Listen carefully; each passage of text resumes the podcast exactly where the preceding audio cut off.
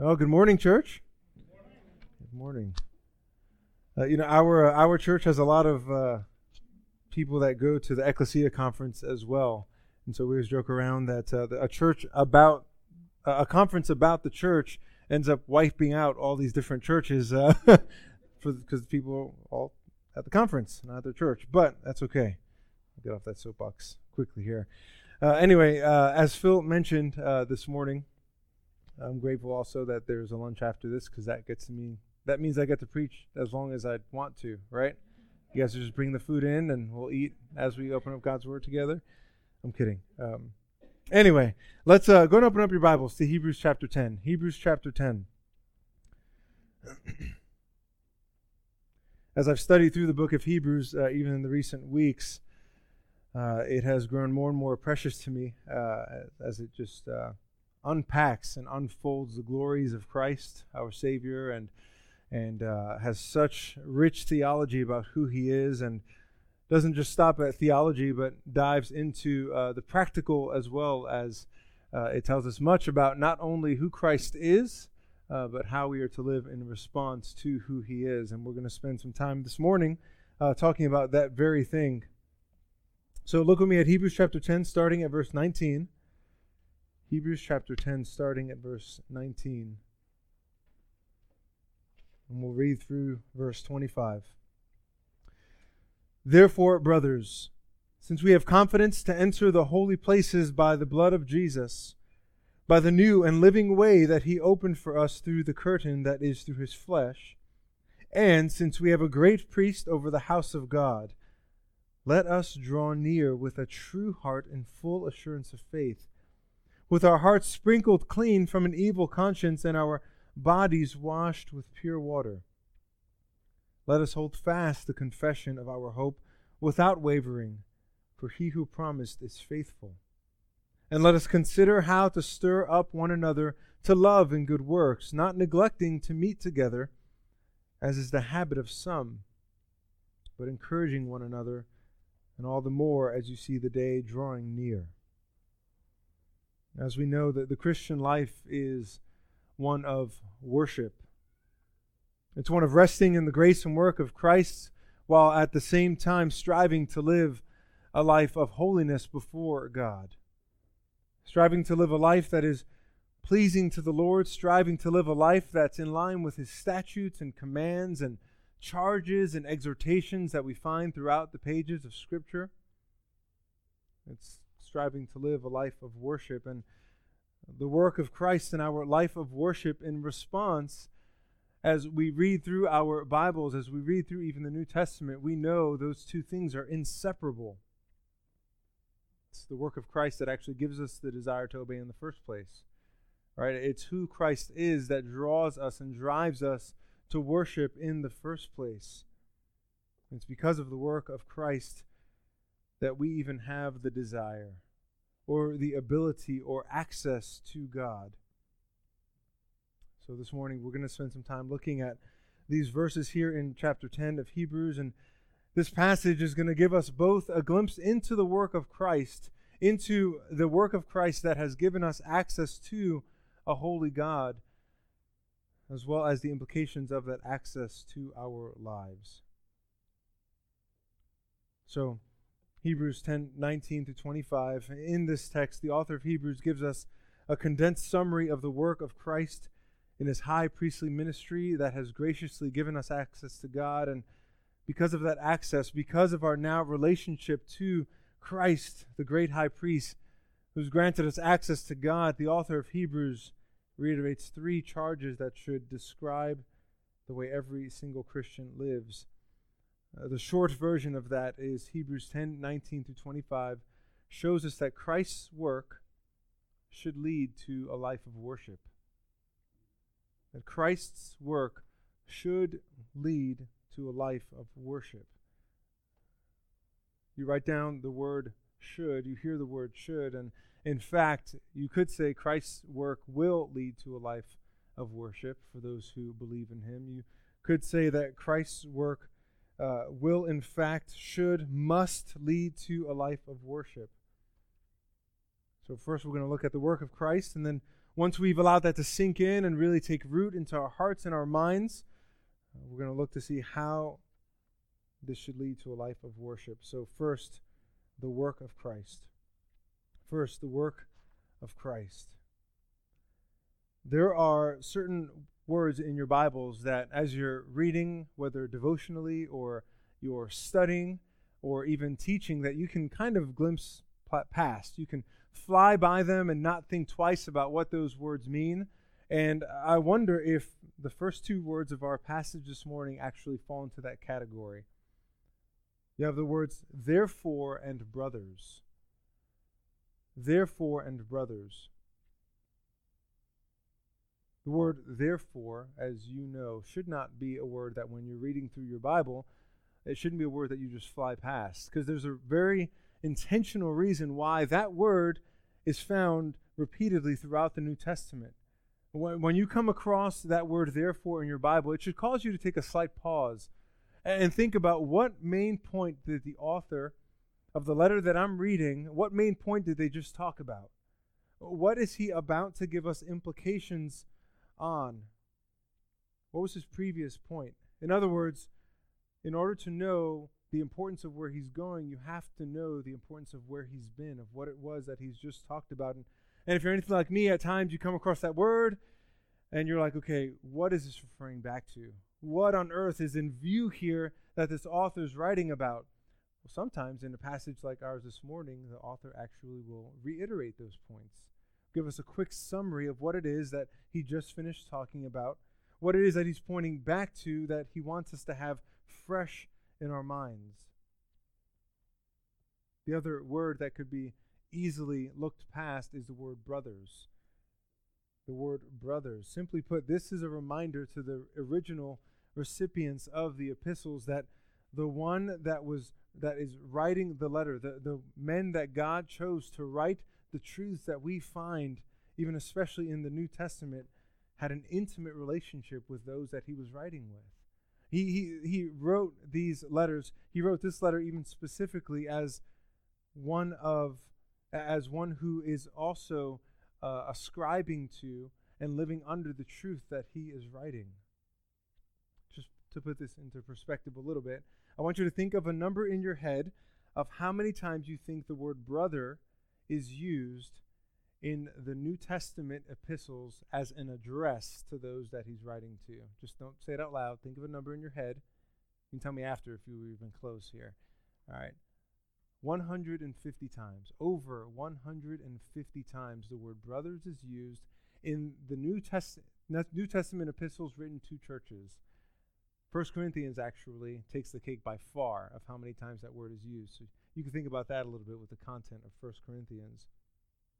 So the writer of Hebrews, in the same way, wants to remind his readers, wants to remind us that he is a fellow brother in Christ. He is a fellow believer. And we'll see later on that not only does he use this word brothers, but there's other intentional language that he uses to remind us that he is a needed recipient of the coming charges in the later verses. Look back with me at verse nineteen. Therefore, brothers, since we have confidence to enter the holy places by the blood of Jesus, and we'll read through verse twenty-one, by the new and living way that he opened for us through the curtain, that is through his flesh, and since we have a great priest over the house of God. As I mentioned already, our author hopes to reiterate the main points that he wants to point back to. And he does so in uh, before exhorting us uh, later on in verses twenty-two through twenty-five. Uh, so what does he want to draw our attention back to? It's very simple. He wants to remind us of the work of Christ. More specifically, you'll see, and you might, I believe you have this outlined in your bulletins, but more specifically in verses nineteen and twenty, he's going to remind us of Christ's final sacrifice. And in verse twenty-one, it's his faithful service. As we're going to see as we go through this text this morning, these two things truly go hand in hand, and yet the author of Hebrews uh, very intentionally wants to draw separate attention to them. Another important note Uh, if you're familiar at all with the book of Hebrews, you know that what is in view in the author's mind is strictly Christological, right? He wants to have us immersed in, focused on, dialed into the glories of Christ and who he is, that he is supreme over uh, over all that came before him and all that will come after him, that he's better than Moses, better than the angels. Uh, he's the greatest priest that has ever walked the earth. Christ is supreme. And there's a danger in a passage like this to lose sight of that, to lose sight of that flow and thrust of the supremacy of Christ and the, the Christological focus that the author of this letter has. And so I want to make sure as we're working through this that we don't lose sight of that. And even in your own mind and your heart, everything that you hear, allow it to be in the uh, uh, just a, a mere um, uh, uh, an aspect of that glory of Christ, and to have the backdrop of the glory of Christ behind all of this. So let's first look at Christ's sacrifice. Therefore, brothers, since we have confidence to enter the holy places by the blood of Jesus, by the new and living way that he opened for us through the curtain, that is his flesh. You've got to put yourself into the mindset of a believing Jew at this time. Someone who would have been maybe reading this for the first time. Uh, to read that anyone other than the high priest could enter into the holy places would have been an unbelievable thought. Uh, this would have been shocking to them. And not only do we read that the people of God can now enter into the holy places, but the author says that we're to do so confidently. We're to do so with confidence, boldly. We're not to enter in with fear and trembling, with our heads laid low, but instead with, with boldness. Imagine what it would have been like to, to be an Israelite centuries before this was even ever written. Those that would have lived uh, among the people of God, as the people of God, with this tabernacle in the background, in the backdrop of everything that w- they would have done. Behind every normal, just everyday aspect of life, to be reminded of God's holiness day after day, hour after hour, to have this tent structure behind them. And to know that only the priests would go into this holy place. And not only was it only the priests that would go into the holy place, but there was even further in a most holy place that the great high priest was the only one allowed to go into, and even he could only go in once a year. It's part of his service to the people of God. Just for a very quick reminder of what this would have even looked like, turn with me to Hebrews chapter nine, verse one.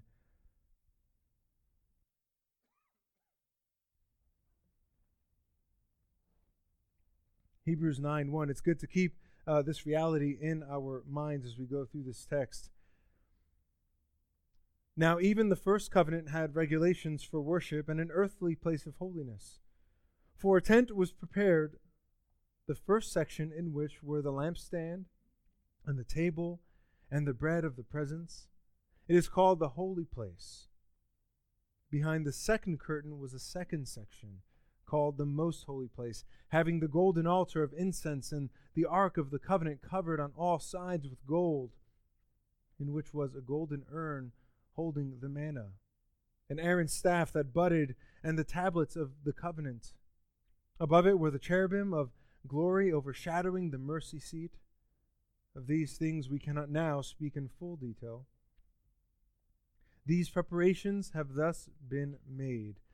The priests go regularly into the first section, performing their ritual duties, but into the second, only the high priest goes, and he but once a year, and not without taking blood, which he offers for himself and for the unintentional sins of the people.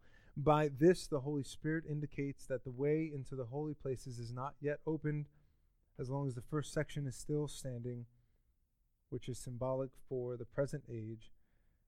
According to this arrangement, gifts and sacrifices are offered that cannot perfect the conscience of the worshiper, but deal only with food and drink and various washings, regulations for the body imposed until the time of Reformation.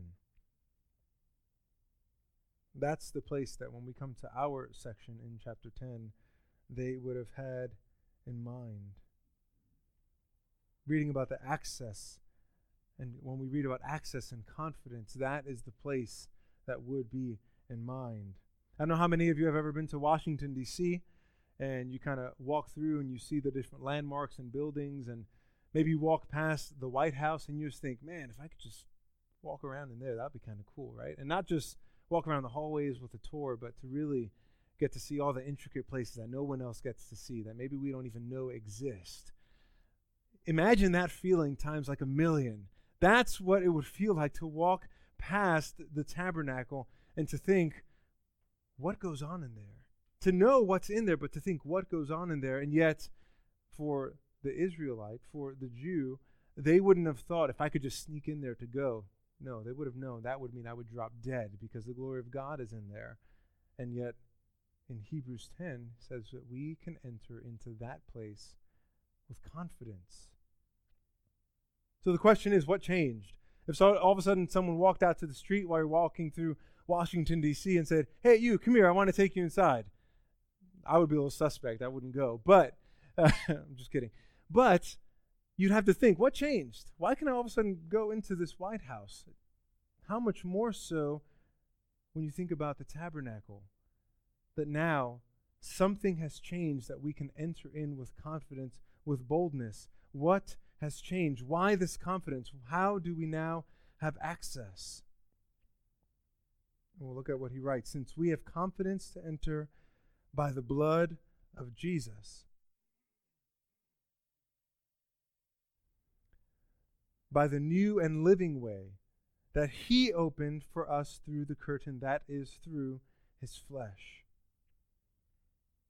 We can enter with confidence because Jesus Christ, the eternal Son of God, the perfect and righteous one, the great high priest, the great and final high priest, entered into the most holy place as the final atoning sacrifice for his people.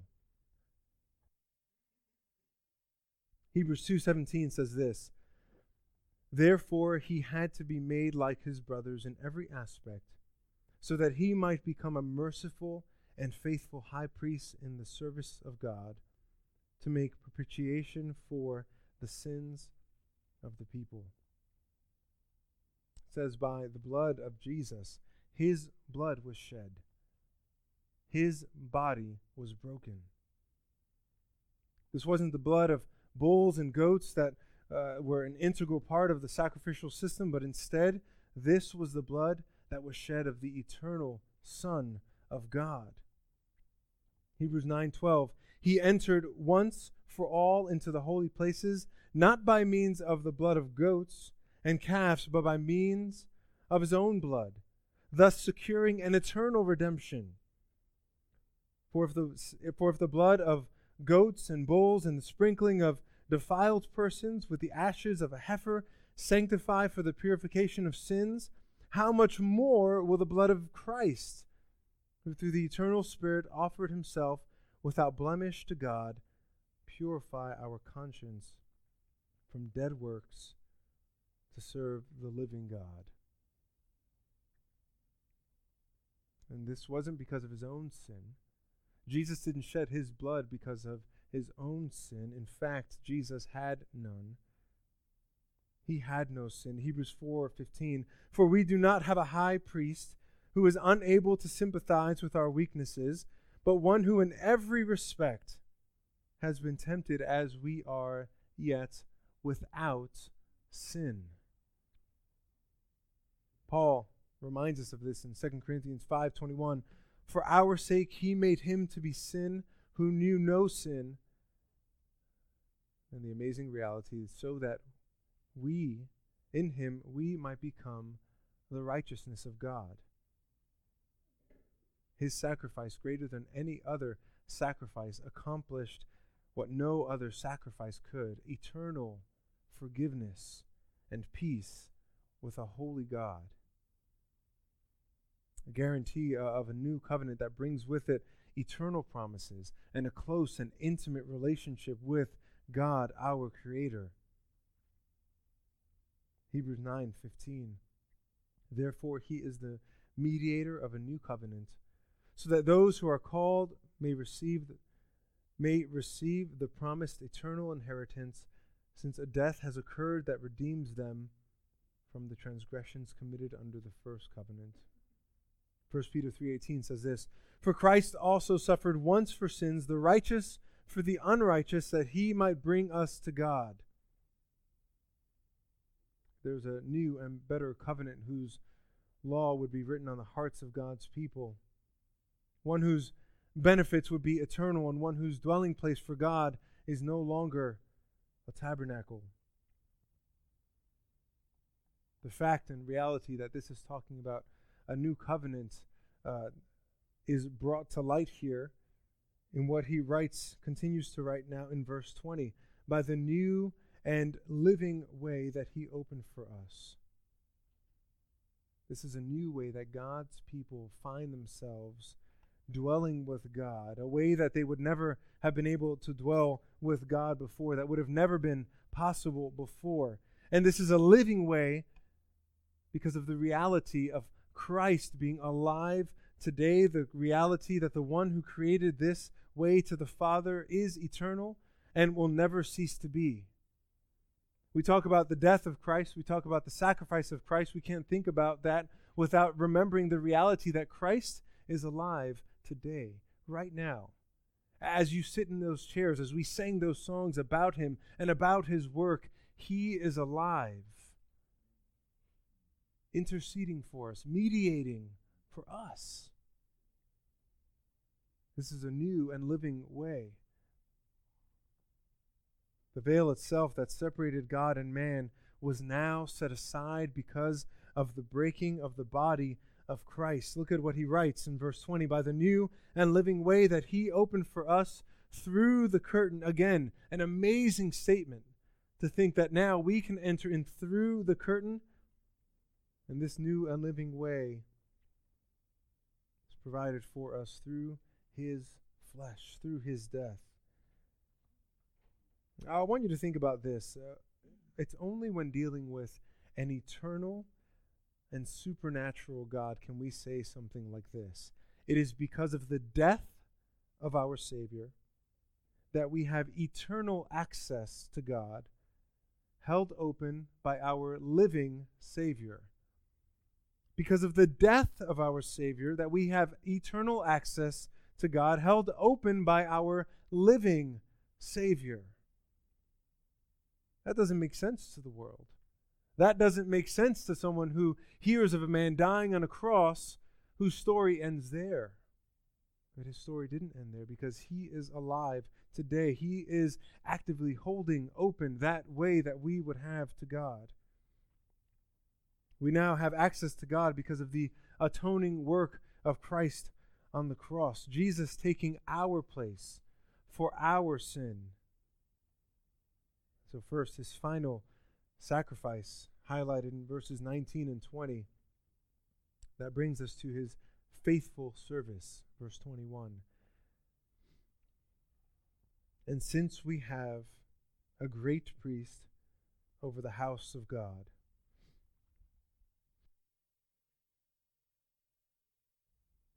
I already mentioned this to you, but we can't talk about the sacrifice of Christ without talking about his great priestly ministry, right? The realities that Jesus Christ was a- able to enter in to the most holy place because he is the great high priest. That is, that goes hand in hand with his sacrifice, especially when we think about the context of what it is that the author of Hebrews is writing. But with that being said, I, I want to just uh, draw attention to a, co- a couple of quick reminders and, and give us a couple quick reminders of Christ's ministry as a great high priest. And I believe that thinking about these two reminders actually will uh, give some encouragement to you this morning.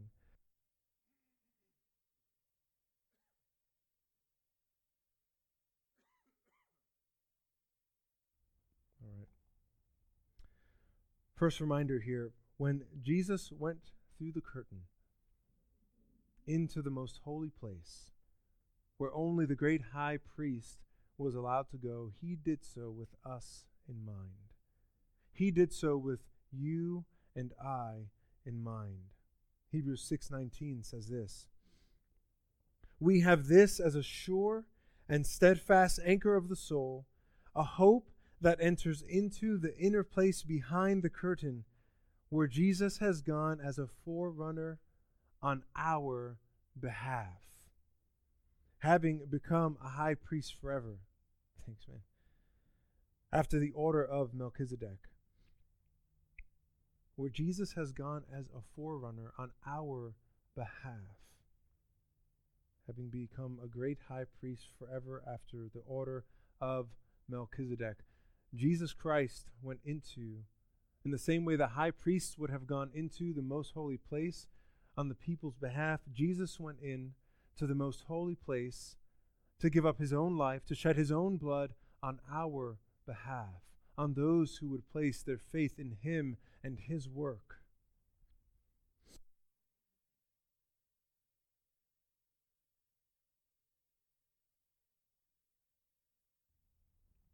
Second, second reminder here, looking back at Hebrews ten twenty-one, the ministry of Christ is current and engaged in our lives. Look at what he writes there. "And since we have a great priest over the house of God," have, current, ongoing, active right now as we spree- speak, we have a great pre- priest over the house of God. Why do I say that Christ is actively engaged in our lives, though? It says, "We have a great priest over the house of God." Friends, uh, y- you may know this already, but but if you don't, I want to tell you and remind you this morning, we are in fact the house of God. We are the house of God. So, Joey, how do you know that? Well, again, Hebrews chapter three, now verse five. "Now Moses was, was faithful in all God's house as a servant to testify to the things that were to be spoken later. But Christ is a faithful, is faithful over God's house as a son, and we are his house, if indeed we hold fast our confidence and our boasting and our hope." First Corinthians three sixteen says, "Do you not know that you are God's temple and that God's Spirit dwells in you?" He goes on to talk about that in, he, in uh, First Corinthians chapter six. We are as the people, we as God's people are the house, the dwelling place of God, and Jesus Christ is right now the active, ongoing son in charge of his Father's house. That should encourage us this morning to know that Jesus Christ is an active great high priest who is actively over us, actively engaged in our lives. The work of Christ and his sacrifice and his service has given us access to God, but the author of Hebrews doesn't leave it there. As I mentioned earlier, the access that we have gained through and in and because of Jesus Christ, to, to a close and intimate relationship of forgiveness and peace with our holy God, should drive us to a life that responds in a way that reflects this new reality. It should drive us to a life of worship. That's what the following verses in our passage this morning are going to focus our attention on. From the work of Christ now to a life of worship. A life of worship.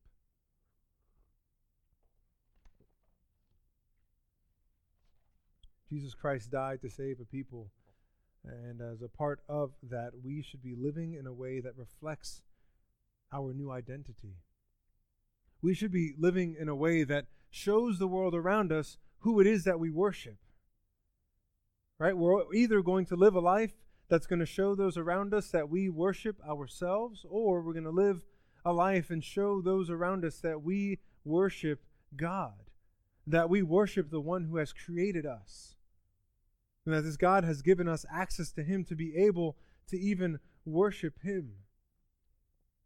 We live a life to show who it is that we're living for. We should be living lives of constant worship to God. And don't miss this. This is not merely in the form of what it is that we do. This isn't merely in the form of actions that we would do, but even more importantly, this is with the mindset that we have, no matter what it is that we're doing.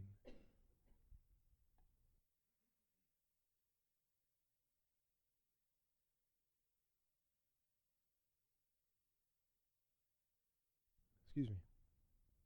So again, we looked at the work of Christ, nineteen through twenty-one, and now we'll look at a life of worship. And you might see in your outlines there, this is broken down into three clear charges. Three clear charges. And, and just a heads up to you, I actually changed uh, those three charges a little bit since I sent it out, I believe, yesterday to the guys, so my bad. But... Um, Yeah, since there was already an audible with the scripture reading, I figured we'll just go in line with that and uh, change, mix things up a little bit. But you could say that these uh, three charges uh, in these following verses are spiritual realities that have outward manifestations. They are spiritual realities that have outward manifestations. Before we dive into the these charges specifically, I, I want you to notice something, and I alluded to this a little bit earlier. Each of these charges, verses twenty-two, twenty-three, and twenty-four, they, they, these charges begin with the same two words in our English translations. Let us. Let us. Now, I, I mentioned this, similar to the way that the author of Hebrews uses the word brothers to remind them that he is one of them. The author here makes a very intentional choice on how he goes about charging us, his readers. This actually isn't a, a normal imperative. Uh, normally, an imperative would sound more like, you must do this, right? You should do that. Second person pointed at the reader solely. But instead, he makes some very, very intentional choices in his grammar to repeatedly pull himself into the line of fire of what it is that he is charging uh, us, his readers. He's not looking down on those who are reading this letter, but he's looking around him as a fellow believer, as a fellow worshiper of Christ, a fellow member of the house of God, one who is also impacted by the truths and realities of the work of Christ. So let's look at what he goes on to write. Verse twenty-two. Actually, you know what? Let's rewind the tape a little bit. Let's go back to verse nineteen, and let's feel the, the full weight and thrust of this. Therefore, brothers, since we have confidence to enter the holy places by the blood of Jesus, by the new and living way that he opened for us through the curtain that is now, that is through his flesh, and since we have a great priest over the house of God, let us draw near with a true heart in full assurance of faith, with our hearts sprinkled clean from an evil conscience, and our bodies washed with pure water. The first charge that we are to approach boldly. Approach boldly. Because of the access that we have been given through the work of Christ, we can now approach God. Think about that. We can now approach God. And we need to correct that a little bit, actually, because it's not just that we can now approach God. We're actually urged to approach God. We are charged to approach God. This is no longer just a truth that we're to know, just some knowledge that should be in our heads, but is a charge for us to follow, to draw near to God. In fact, this should be a desire of every Christian, to get to know God more, to have a greater understanding of who He is, a greater understanding of how uh, we are to live in light of the realities of who He is. Wouldn't be an exaggeration for us to say that Drawing near to God, approaching God, is what we have been saved for. And in fact, drawing near to God is what we have been saved to. An intimate relationship with God. Unless we forget, the only way that we can draw near to God is actually through Christ. Hebrews seven twenty-five says this, "Consequently, he is able to save to the uttermost those who draw near to God through him, since he always lives to make intercession for them." And how are we to draw near to God? Well, look at what he writes in verse back in verse twenty, uh, twenty-two here.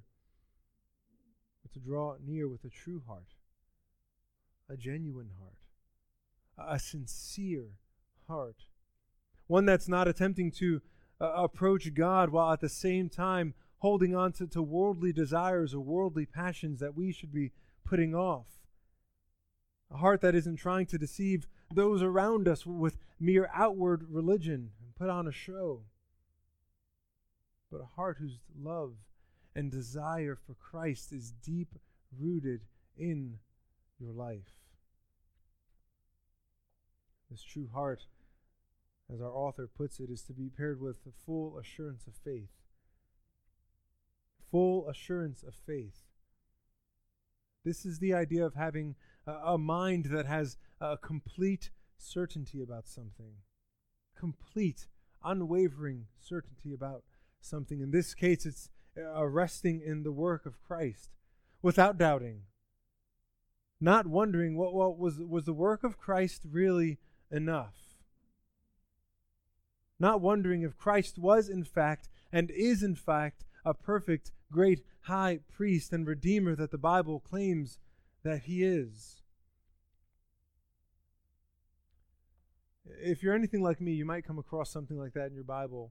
Something that, that one of the writers of, especially the New Testament, wrote, and think, how does the author even of Hebrews paint such a, a confident picture of a believer here? Has this, never, has this man never doubted what he believes? Has he ever wondered? Has he ever questioned any aspect of what it is that he's writing, of what he believes? Not to discredit at all the reality that even though we don't know who wrote Hebrews, it would have been either an apostle or a close associate, right? These were written by, by eyewitnesses of the works of Christ. And obviously we can't dive into the heart and mind or the sanctification process of the author of Hebrews, but we do know this with confidence. The boldness that he talks about, the assurance of faith that he is writing about, and that he says we're to have, is inseparably linked from the work of Christ. It doesn't exist apart from the purifying work of Christ, from the purifying work that Jesus Christ was able to accomplish, and from the realities of that. Another way to put it is that we cannot have full assurance of faith without minds that are continually renewed by truth. We cannot have full assurance of faith without minds that are continually renewed by truth, by the realities of who Christ is and what he's done. Remember, this context is in, this uh, uh, passage is in the context of drawing near to God. This full assurance of faith is in the context of drawing near to God. As we draw near to God, it's a helpful reminder necessary reminder for us that we should be pulling away from the world. Remember, the world wants nothing more than to be feeding lies into our minds. There are desires that each and every one of us has, as followers of Christ even, that we are constantly having to put to death, and lies that we are constantly having to put to death and put away and be reminded of truth to cancel those things out. The world wants nothing more than to push a worldview that wants nothing to do with God. In fact, a worldview that is anti-truth. This can't be separated from having a sincere heart if we're too pu- busy putting on a show for those around us and living as if God doesn't exist when, when no one is watch, watching, then why should we ever be surprised if we are doubting our assurance, if we're doubting our faith? Those two things will never be able to occupy our minds at the same time.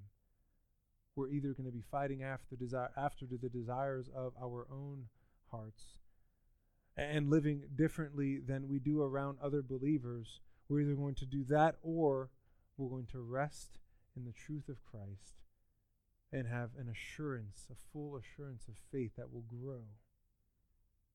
Let us draw near with a true heart and full assurance of faith, with our hearts sprinkled clean from an evil conscience and our bodies washed with pure water. The author of Hebrews starts to pull in more of that ritualistic language, ritualistic cleansing language. He says to be sprinkled clean. That would have been associated even with the establishment of a new covenant. Hebrews nine eighteen. Therefore, not even the first covenant was inaugurated without blood, for when every commandment of the law had been declared by Moses to all the people, he took the blood of calves and of goats with water and scarlet wool and hyssop, and listen to this, and sprinkled both the book itself and all the people. In a similar way, this idea of being washed with, with pure water is associated with being cleansed from uncleanness, being purified before coming to the Lord. See, we have to keep in mind, although we are called to draw near to God, although we are called to boldly approach God, this is not because the holiness of God has diminished and has been lessened in any way at all. We don't take this newfound access to God, this, this urge to draw near to God, lightly. In fact, I want you to listen to the language that's used in uh, Ezekiel chapter thirty-six, verse twenty-five. And this is in the context of, of the new covenant that, that God has promised to make with his people. Ezekiel thirty-six twenty-five. I will sprinkle clean water on you, and you shall be clean from all your uncleanness. And from all your idols I will cleanse you.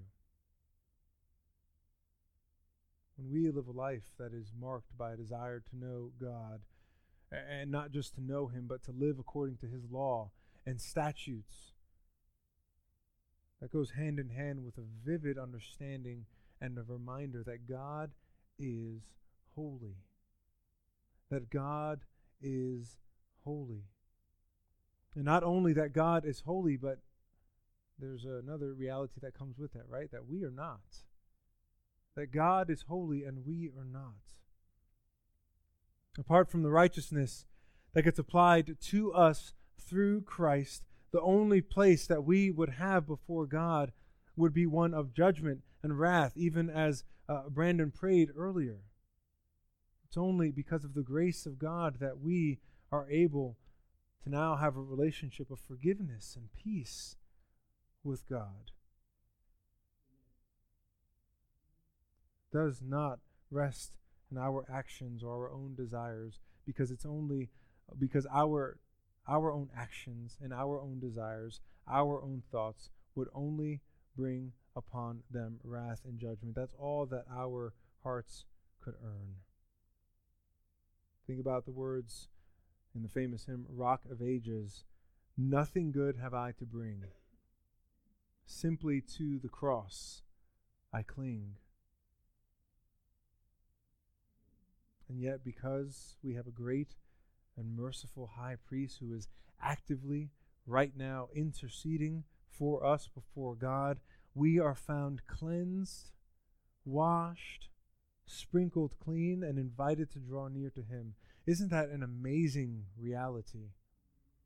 An amazing reality that the God who right now is putting breath into our lungs and continue to put breath into our lungs as we sin against him, and sinned against him yesterday and even this morning in our hearts and our minds, that that God has washed us clean, and we are sprinkled with the blood of his Son so that we could draw near to him. We deserve nothing more than to be rejected by him, and yet in complete consistency with his righteous standards, upholding his holiness, he has provided a way for us to draw near and to boldly approach, sprinkled clean, washed.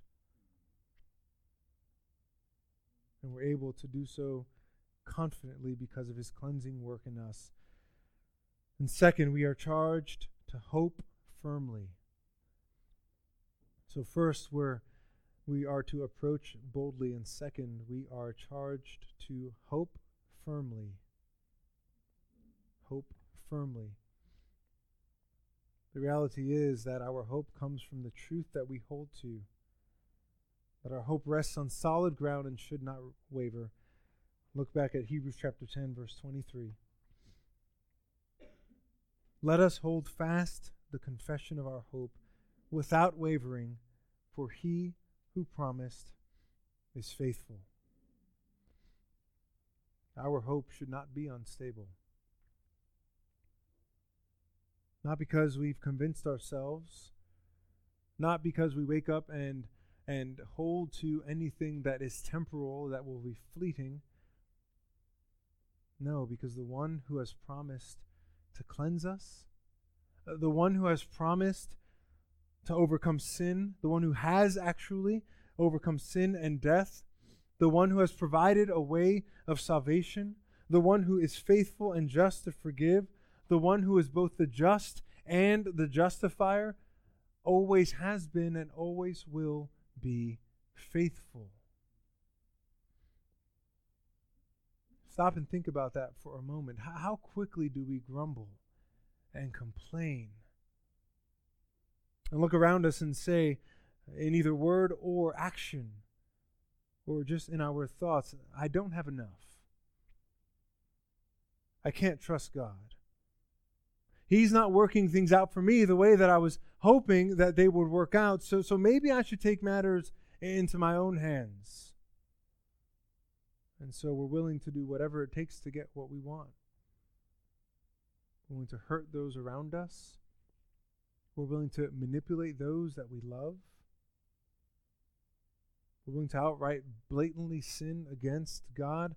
Why? All because we are doubting his faithfulness. We are doubting his promises. We're doubting his goodness. We're in essence looking at God and saying, God, I'm just not sure if you're going to come through on your promises. I'm just not convinced.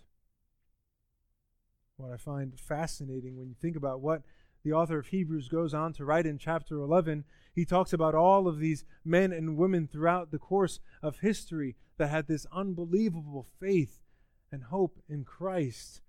But remember what he writes in Hebrews eleven thirty-nine, and all these, though commended through their faith, did not receive what was promised, since God has provided something better for us, that apart from us, they should not be made perfect. Think about that. These men and women whose faith was commended in their lifetime here on earth did not receive what was promised, and yet their faith and their hope did not waver. It was commended. We must remember that the faithfulness of God is for eternity. Keep this plastered on the inside of your mind. Time can never outlast his commitment to his promises. Time can never outlast God's commitment to his promises. Even the ones that we may never see fulfilled here on this side of heaven. Even those will one day be fulfilled in future glory. You know, I, I find it interesting. Everyone, most people here probably know the story of Job, right? It's a really long book, so don't make me recap the whole thing. But a lot of stuff goes really bad in his life, right? Early on. And then we go through this this whole long book where we, we hear this uh, really poor counsel from his friends. And then at the very end of it, God uh, lays what I like to call the, the, the holy smackdown on Job, reminding him who it is that he is, and and challenging him, were you there when I, you know, uh, laid the foundations of the earth, et cetera, et cetera. And a lot of times we think about that book, and we have in the, the background as we're reading the first chapters of Job, well, we know how this ends. Job gets all this stuff back, and it's actually multifold, and God comes through, and we kind of say, okay, if Job had it that bad, and God came through in the end, I can I can hold out. But what happens? What would happen if, in fact, God did not restore back to Job those all all of his riches and, and family and all of that at the end of his life here on earth? How differently would we look at that story? Would we point a finger at God and say, God, you're you're not really a good God. Look what you did to this man. Look at what you allowed to happen to this man, and, and nothing was restored back to him here on earth. All that would do in our hearts is really, truly reveal our grasp to the temporal gifts and rewards of God and his goodness here on earth, right? And yet, as one commentator writes, in verse twenty-three of Hebrews chapter ten, it quickly must turn eschatological. It quickly turns to focusing on the future promises of God, focusing on the future work of God, the future glory with that we're going to have even with Christ. God will come through on his promises, and you may not see that here in this life. You may not. Guess what? Do any kind of study on how the lives of the apostles ended. Not good. Not good. And yet each and every one of them had a hope to the end, a faith to the end in Christ, because they rested on his promises and goodness. But our author knows something else. We can't think eschatologically without thinking ecclesiologically. We cannot think eschatologically without thinking ecclesiologically. Those are big words, so another way to put that is we can't think about the future gathering of God's people without thinking about the present gathering of God's people. We can't think about one day being in eternity, worshiping God amongst the people of God without thinking about the implications of our present gathering with the people of God. Look with me at verse twenty-four. And let us consider how to stir up one another to love and good works, not neglecting to meet together as is the habit of some, but encouraging one another, and all the more as you see the day drawing near. Because of the work of Christ, the life of worship is one that approaches boldly and hopes firmly. And third, a life of worship is one that gathers intentionally.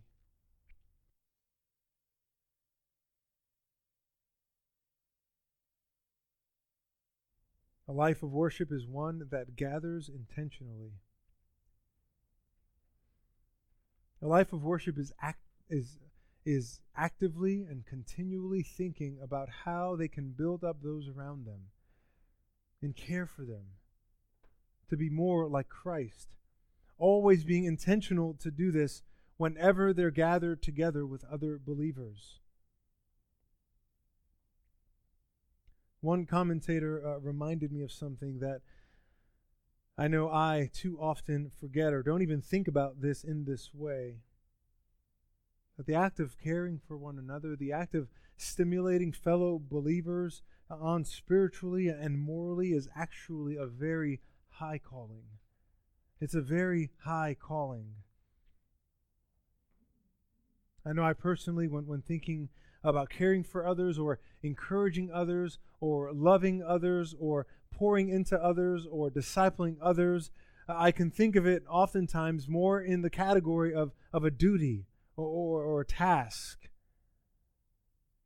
But we have to take a moment and remember that caring for one another's souls is actually great, undeserved high calling from God himself.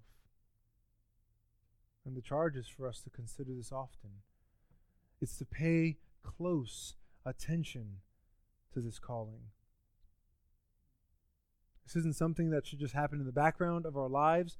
This isn't something that we should just kind of hope we can fit into our everyday life, but it should be at the forefront of our thinking. Uh, practically pouring into those around you spiritually should be one of the very first things that, that you consider when, when you're thinking about your schedule, when you're looking at your budget, when you're planning out your weekend or, or your vacations, when you're considering how to serve in a ministry. I can say this because none of them are here, right? When you're going to a conference. I'm kidding. This is Ecclesia Conference, sorry. Sad thing is, I wonder how often we do all of these things, schedules, budgets, vacations, all of these things with only self in mind, not even thinking twice about the brothers and sisters that we gather together with, not even thinking twice about those that we are called daily to pour into and encourage and spur on into Christ's likeness. Unless we mistakenly Uh, misunderstand this. This is not merely talking about church attendance. Uh, this is not talking about, and praise the Lord that you're all here, right? But this is not just talking about the couple of hours or few hours when you come together on a Sunday morning, or the Bible studies that are, I'm not even sure what weeks these ladies' studies meet after those announcements. uh, second and fourth Wednesdays. Second and fourth. I got you, man. It's not just talking about that, though. Praise the Lord you're going to those things. I hope you are. I can come on a Sunday morning and encourage you and, and go back to my church. Uh, I want to encourage you, be as involved even in the formal times and the formal gatherings of Grace Bible Church here as often as you can. But I, I think what's sad is that the tendency of our heart, and maybe even some of you here this morning might think, when you read something like this, I'm going to those Bible studies. I come together on every single Sunday. I'm good. I'm living this out. I'm doing exactly what it is that I'm called to do. Maybe I come early and set up chairs. Maybe I serve in all these different ways. But this is talking about meaningful engagement in the body of Christ. Ongoing, meaningful engagement in the body of Christ. We have to ask ourselves when we read a verse like this, do, do I stir others up to love and good works? Are those around me regularly encouraged to live more like Christ? Do I challenge others to love those around them more? It's interesting the way that the author of Hebrews Uh, writes this. What's in view here actually isn't our love and our good works, but it's encouraging others towards these things. We would actually be stopping short if we looked at this and stopped and said, how am I loving others? How am I doing good works? That's not what he's saying here. We should be striving to do those things, and that should be descriptive of us, but he's saying, how are you encouraging others to do these things? How are you provoking others toward these? You can say this is an others-focused command. It implies something that I don't want us to miss. Uh, the assumption is that believers actually care about the well-being of other believers. That's the assumption. And we could take it, a, take it a step further. Believers who have committed to care for one another within an identified local church or local gathering have a unique and particular commitment to, though, to show this care and love toward others in their midst. So what does that mean? If you are a member even of this church, of Grace Bible Church, you have committed to live this charge out with every other member of this church. The high calling that we're talking about, if you look around, it's to be lived out with those that gather together, not only when you gather together formally here, but throughout the week, day by day. This crushes the idea that, or concept of being a passive church member. It completely erases the category of being a passive church member who would also think they are a healthy church member. If you do not engage in the spiritual lives of those around you, then uh, sad to say, you're not a healthy member of the church. Unfortunately, there are people that I can sadly think of, even in our own church, that get them talking about sports, recreation, their job, uh, maybe their kids, uh, what they are entertained by, some show that they're into. But as soon as you start to bring up Christ, as you, soon as you start to bring up His Word, as soon as you start to dive into the, the realm of spirituality, uh, of how the Word has called us to live, the conversation ends pretty quickly. Very quickly.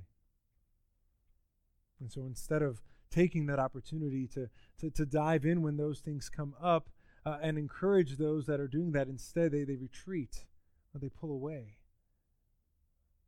That is not the view of a healthy believer. That should not be descriptive of anyone who has been saved by the shed blood of Jesus Christ, the Son of God. Verse twenty-five. Not neglecting to meet together, as is the habit of some, but encouraging one another, and all the more as you see the day drawing near. There's a pretty uh, simple point that's being made here in this verse. You can't build others up if you're not around them, right? Kind of obvious, right? You can't encourage people if you're not around people. It's kind of like a, and, and uh, the conference that uh, we were at this past week uh, talked a lot about training up men, talked a lot about shepherding and pouring into men. You can't do that if you don't like being around men. If you don't like being around people, you shouldn't be a pastor. You shouldn't be in ministry. You can't build those, build up those around you if you are never around them. If we reject the most basic component of this, which is just gathering together with God's people, then living in obedience to this charge of stirring up fellow Christians is impossible. It would be kind of like this. If if a man were to come up to you and he's talking about his relationship with his wife and he's saying, I really want to grow in, in loving my wife. I really want to grow in leading my wife and, and, and learning my wife. But then he goes on to say, every time she walks into the room, I, I leave the room. When she comes down to the dinner table, I actually get up and go sit on the couch. Oh, we sleep in a different bed every night, so on and so forth. If that's you, please, but we can talk after, because we can dive into that. That's not a good picture. It's not a healthy picture. It's like him saying that he wants to get to know his bride, and yet doesn't want to be around her, wants nothing to do with her. That is the same, the same way that would not make sense. That is the same picture that is being painted here by the author of Hebrews. Someone who is claiming to love Christ, someone who is claiming to love uh, Jesus Christ, the eternal Son of God, and then rejecting the very people that he died for, not wanting to be around them. We can't say that we want to learn and love about learn uh, learn about Jesus Christ and love him and then never want to be around his people. We can't say that we want to care for those around us and then never want to be around them. But it's sad that what the author, who the author is writing about here in this verse, uh, these are not people that are saying they're struggling with this. This is not the person that says, you know what, I, it's hard for me to be, to be around people for whatever reason, but gets up and gathers together with God's people. That says it's hard for me to strike up a conversation to, or to think of others throughout the week, but says, you know what, I'm gonna I'm gonna shoot that text message anyway. I'm gonna call them anyway. I'm gonna see how one another, how they're doing. I'm gonna find out a way to encourage those that are in, even specifically in a part of my local church and fellow believers. This is not talking about that person. He said that this has become a habit a habit. In fact, the, the real weight behind the word uh, that is translated as habit isn't merely a habit. This has become a custom. You could think about it like this. Neglecting to meet together has become their new form of worship. Their new form of worship. Rejecting fellowship has become the norm. And not only is there no desire to be around believers, but the towel has been thrown in. Lest any of us hear this or read this and think that, that we are incapable of getting to that place, that we are incapable of having uh, any part of our character or of our being fall into this kind of approach to God's people, uh, it's helpful to be reminded of some of the reasons why one might neglect to meet. Apathy, indifference, pride, shame, an unwillingness to let go of some sin, maybe bitterness. Maybe you've been offended and you're choosing not to forgive. Fear, disappointment, whether in friendships or ministry, laziness, worldliness. Maybe the pursuits of this world are just flat out uh, more important than, than following this command. If you're like me, each and every one of those, at different points in our lives, we can find ourselves fighting against any one of those tendencies at any point in our hearts.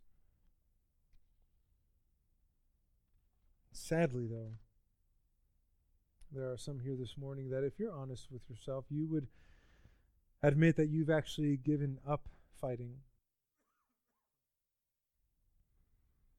You've given into a low view of the church, a low view of the people of God, a low view of stirring others up to be more like Christ, and instead church has become optional at best.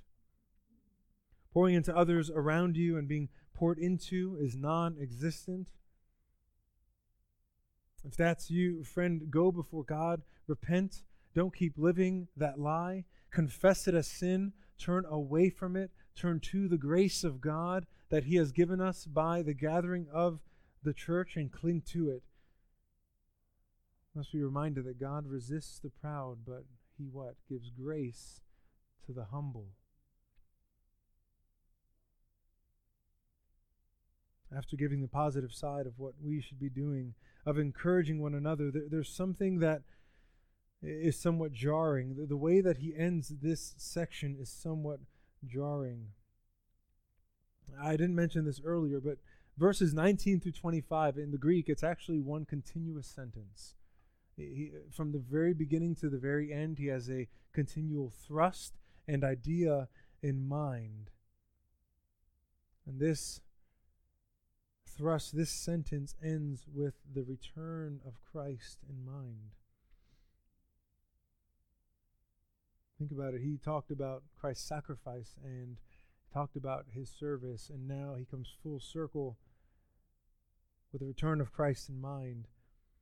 And he uses the term the day. He refers to this day as something that is drawing near, as something in essence that is imminent.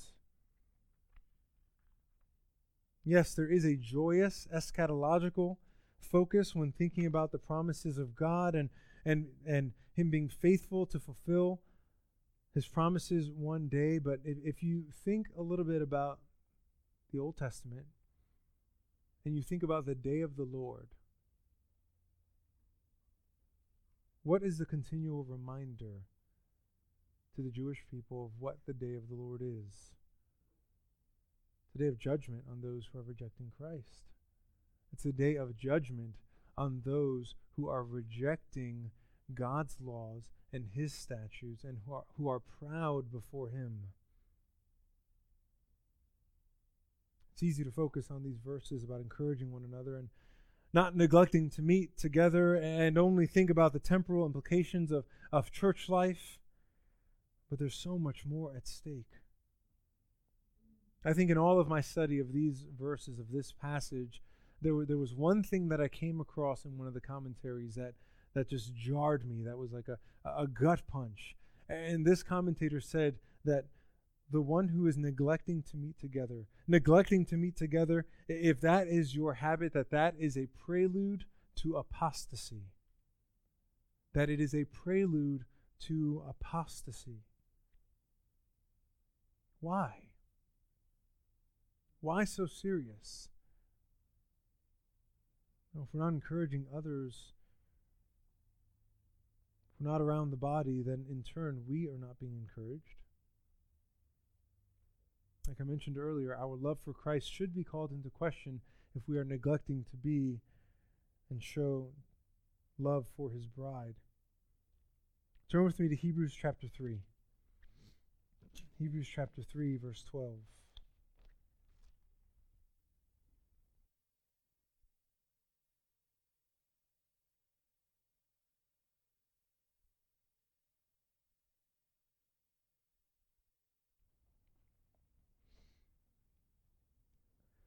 Take care, brothers, lest there be in any of you an evil, unbelieving heart leading you to fall away from the living God.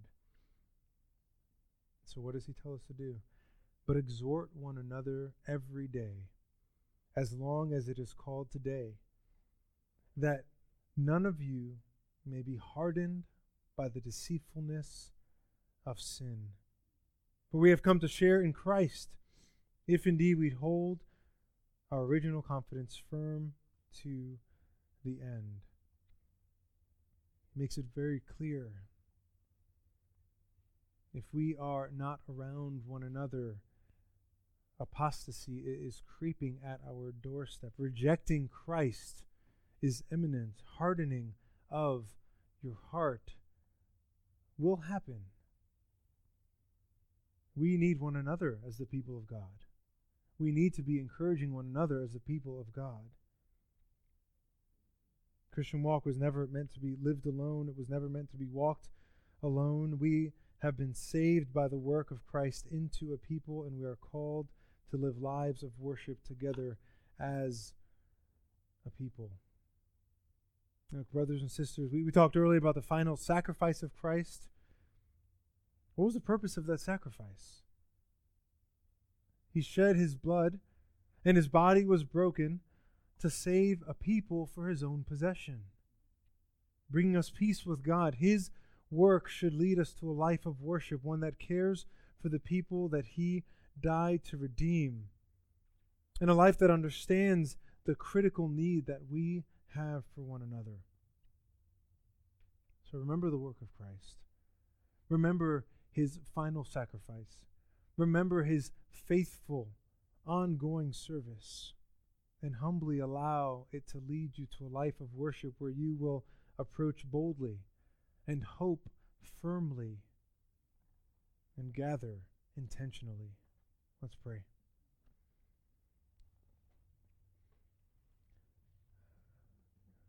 God, we are so grateful for how you have shown your mercy and compassion and grace toward us. You have saved us. You have provided a way for you, for your justice to, to be maintained. And it took your Son dying on a cross after living a perfect life. His blood being shed, his body being broken. And yet you did not leave us to walk this walk alone. We have Christ right now interceding for us, mediating for us. And you have also given us one another. You have given us fellow brothers and sisters in Christ, those who acknowledge that apart from Christ we have nothing good in and of ourselves. And as we think about those around us, we are reminded of your goodness. We're reminded of your work. We're reminded of one another's testimonies of how you have saved us, of how you have brought us out of darkness into light. And we're able to encourage one another. We're able to point one another to Christ. Even at times, as we're all honest, if we're all honest, uh, we all have those times that we, we are uh, uh, clinging more to the world than to the cross.